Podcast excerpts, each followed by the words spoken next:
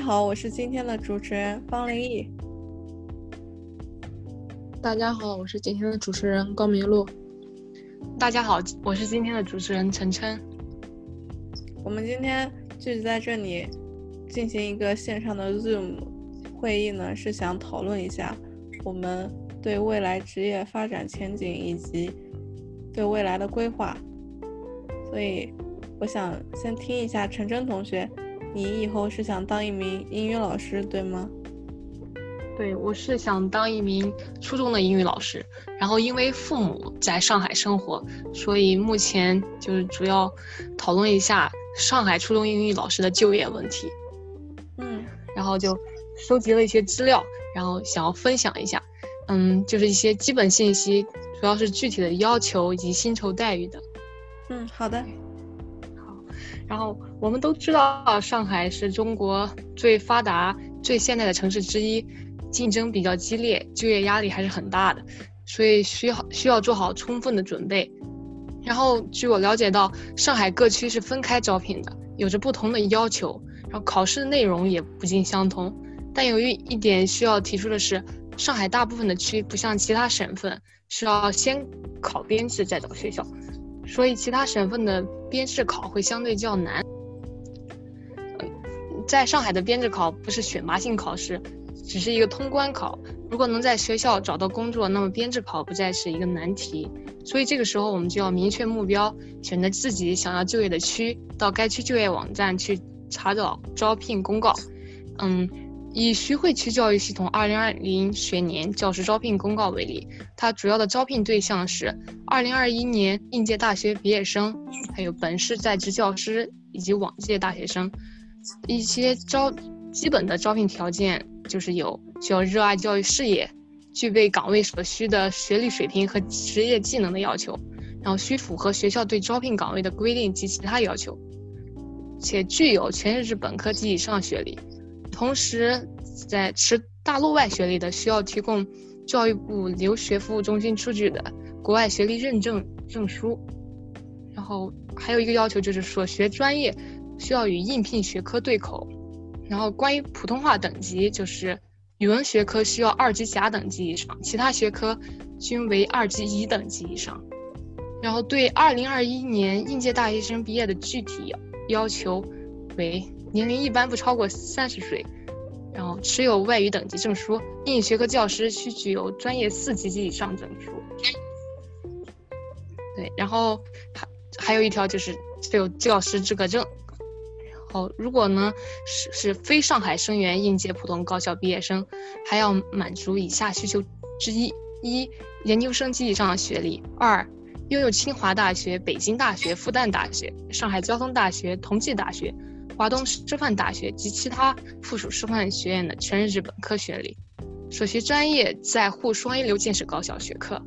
然后对往届大学毕业生的具体要求为：一、年龄一般不超过三十周岁；二、全日制最高学历毕业五年以内，且本市户籍，具有教育工作经历。然后，对，还是持有教师资格证。然后，呃，一般的招聘程序有。第一，用人单位对应聘者进行选择、初审和考核，拟聘人员参加心理素质测试、综合素质测试及学科知识测试。然后第三条就是通过测试的拟聘人员参加专家面试，然后面试合格者统一统一参加体检。再接着，用人单位对体检体检合格者进行阅档，然后签联。然后进行公示，如果公示没有异议，就可以办理录用手续。然后经过汇总各区信息，发现学校较为看重户籍，对于非上海籍的要求较为严苛，基本上就是要求外地户口应聘者必须硕士学历及以上。嗯，而且有相当一部分学校只招上海人，然后且需要专业对口。然后在工资待遇这块。相对于其他一线城市，上海教师工资是比较低的。一般编制内初中老师综合年薪是十四万左右，包括工资、绩效奖金和所有补贴。非编制内像民办初中的收入较高，一般税前年薪可达十八到二十万。然后还有会有一些相关的政策支持，像对于符合人才引进条件的高层次人才，实行一次性补贴；对于符合相关条件的应届毕业生教师，可以申请区人才公寓，或者申请每月八百到一千五百元人才住房补贴。这是我目前了解到的一个情况。嗯，谢谢你的分享。那这么看来，上海市初中英语老师这边的竞争压力还是蛮大的。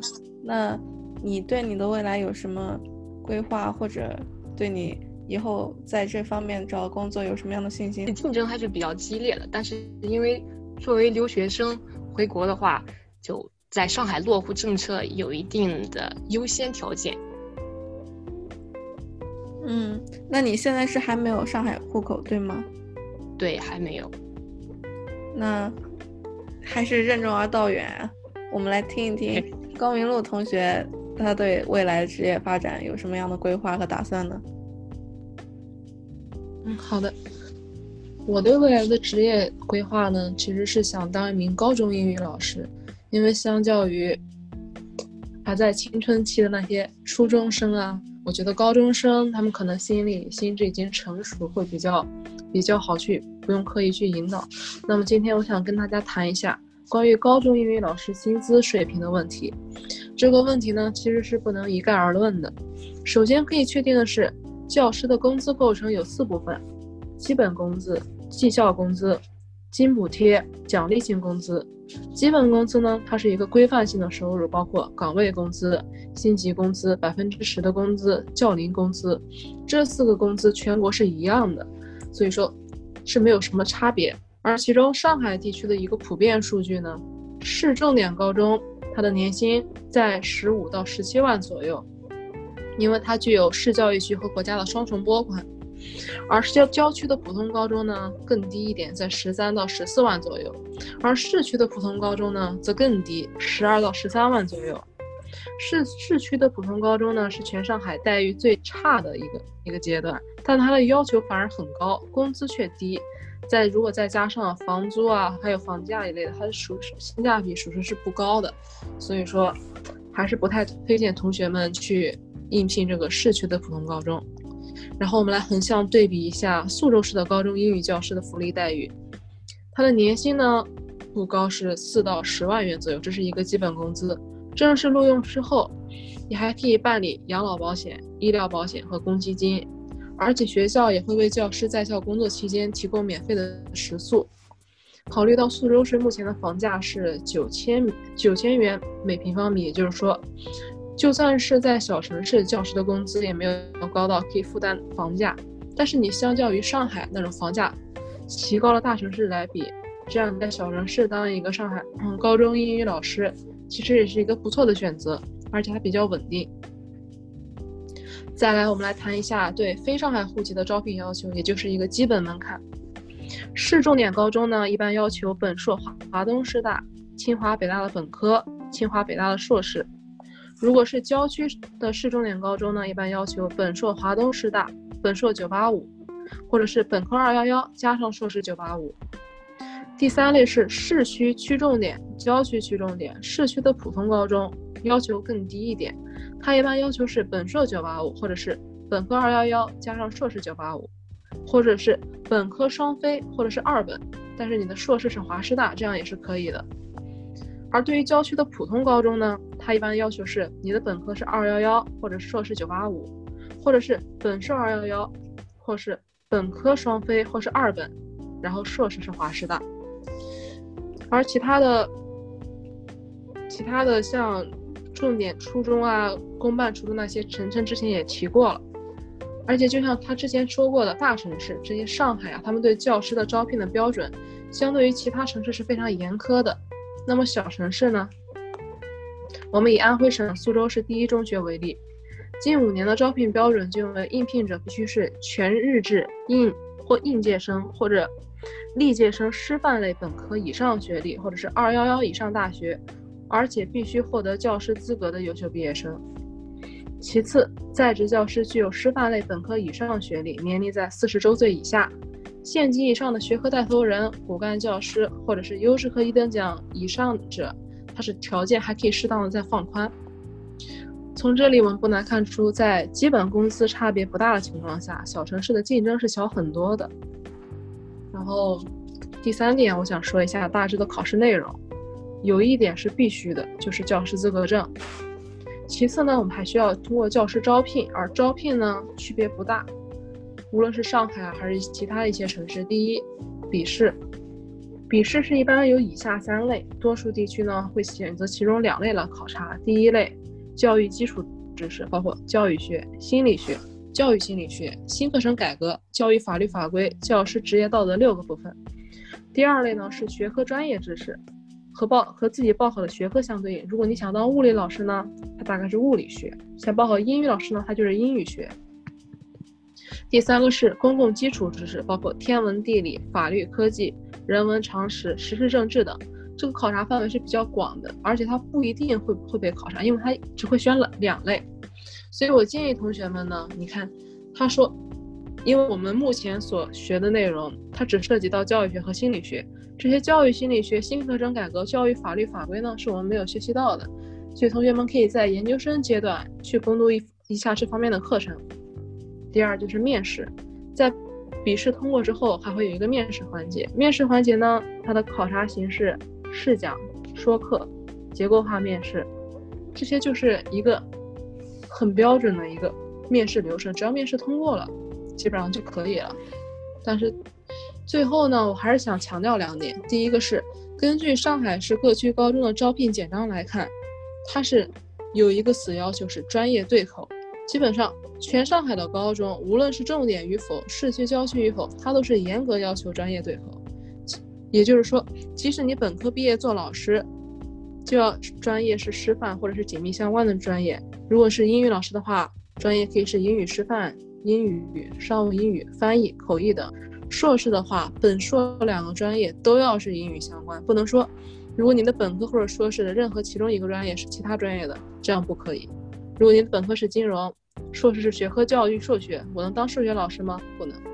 如果你的本科是管理学，硕士是教学语文，那我能做语文老师吗？答案也是不可以。嗯，所以也就是说，它这个上海地区呢，它对于本硕这个专业对口要求是十分严格的。然后第二。第二个，也就是卡住了很多人的一个标准，就是说，他们上海市地区现在编编制比较难的点，主要是在户口。它户口本身，先说户口吧。根据我对上海市近几年各高中招聘的了解，市区除了静安区的以，除了静安区外呢，基本都是卡上海户口的。有相当一部分学校，它只招上海人，而且只有应届生才招外地人。但如果这个标准在郊区的话，就相对宽松。嗯，好，大概就是这些了。嗯，非常感谢你的分享，真的非常有用呢。那这么看来，在宿州这种，嗯，相比上海来说比较小的城市，这个地方当老师还是，嗯，蛮舒适的，不像上海那边压力会那么大。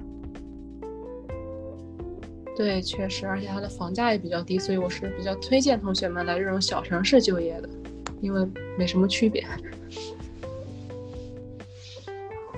好，那方丽呢？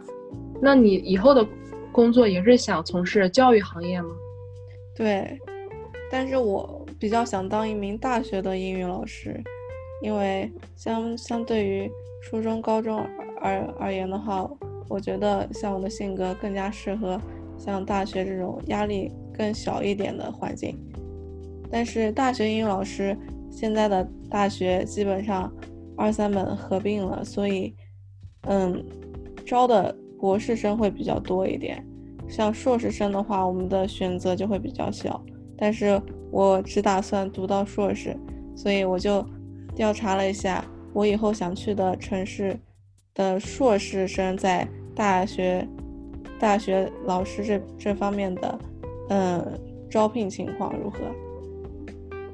嗯，我我调查的结果是，合肥这边，嗯，大学二三本大学的一些招聘材料，比如说，嗯，现在合肥的二本其实要求也是蛮高的了，也基本上都要博士以上的了。比如说像合肥学院、合肥师范学院这种二本学校，它至少都是要博博士和硕士。硕士的话，你需要有副高级的职称，而副高级职称申报的话，还需要你受聘讲师职务五年以上，还要有高校教师资格证书，还要有嗯综合考核。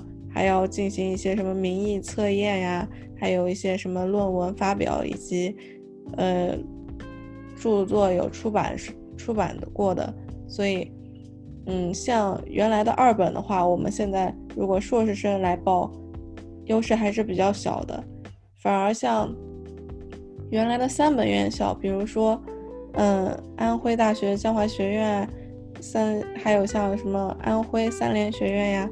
安徽新华学院这种三三本院校，原来的三本院校，但是二三本合并了，所以现在也是二本院校了。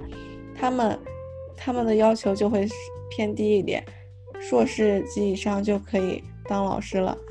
嗯，但是他们的硕士的待遇肯定是没有博士的老师待遇好的。我们以安徽新华学院的二零一九学年招聘简章为例。他在，嗯，外国语学院招的这名英语老师，他要求就是硕士以及以上学位，然后需要有，呃，教师资格证，需要过英语专业八级，然后如果有一些中高口译或者是 B.E.C 的证书，肯定是更好的。但是没有的话，也是可以申请的。像他的福利待遇的话。就是硕士研究生教师的话，年收入是在八到十万元不等，然后特别优秀的人才可以商定，然后还会享受国内外考察研究啊、学术研讨会啊、业务培训，还可以参与高等学校教师专业技术职务评审、在职读博等等，还会享受五险一金、节假日福利以及学校各类的奖励等等。嗯。但是硕士研究生跟博士，呃，研究生教师比起来的话，真的工资就会少了一大半了。因为博士这边的，呃，待遇的话，基本上他会首先会给你提供安家费，安家会安安家费都可以达到上限都是三十万的，然后还会有一些，比如说科研启动经费十十几万的样子，然后还可以，呃，有一些。特别的福利，比如说，呃，一些什么，嗯，比如说博士、博士研究生的配偶，他可以到学校来当一些人事、人事部门这方面的，呃，工作，然后就是也更加广阔了这些博士生在婚恋市场上面的一些前景吧。啊，那听了你给我们介绍的这么多，嗯，请问你有什么建议可以给给我们呢？我觉得，如果是想去大学当老师的话，嗯，博士生，博士这个文凭还是比较关键的。虽然现在有有些学校可能还会招收硕士生，但是他们的福利待遇肯定是远远不如博士生的。所以我觉得，如果可以继续读书的话，还是。还是要再接着拿文凭，肯定会更加有利于你的选择以及你今后的发展。确实，选择继续深造呢，总是总总是好的，因为它不但可以拓宽你的视野，也会让你有更多在未来的职业规划上有更多的选择。这里我想给大家的建议呢是，根据我对近几年，以以以我们这个地方为例吧，安徽省。宿州市第一中学为例，它的英语教师岗位的招聘人数，近五年的数据基本维持在六人左右。其中，二零一九年仅招三人，但同年的其他学科招聘人数也有小幅减少。所以不难看出，教师这个行业它其实是一个非常稳定的行业。它的工资虽然不高，但它非常稳定。相信这一点，它就可以这一点相对于其他很多职业来说都是一个优势。那么晨晨呢？今天晨晨有什么建议给我们大家呢？嗯我的建议是，如果你应聘的是上海公立学校的老师的话，就在简历这一关上，可能就我听到的消息是，不要写太多一些奇奇怪怪的那些机构的经验。嗯，因为体制内是明文规定，这个老师是不能去去机构代课的，所以我觉得我建议是可以在现在就去联系一些老师，发送简历去那一些公立学校去给他们免费实习，这样。嗯，非常有用的建议呢。那我们今天听了各位的分享，都是受益匪浅的。我们知道了像上海这边初中部以及。苏州高中部和上海高中部老师的教育情况的对比，还有像合肥这边大学的老师的职业前景。对，今天大家三位的分享，相信对以后同学们的求职也是非常有帮助的。那么今天我们的分享呢，就到此结束了，谢谢大家。非常感谢大家对我们今天交流会的收听，祝你们都能找到心仪的工作。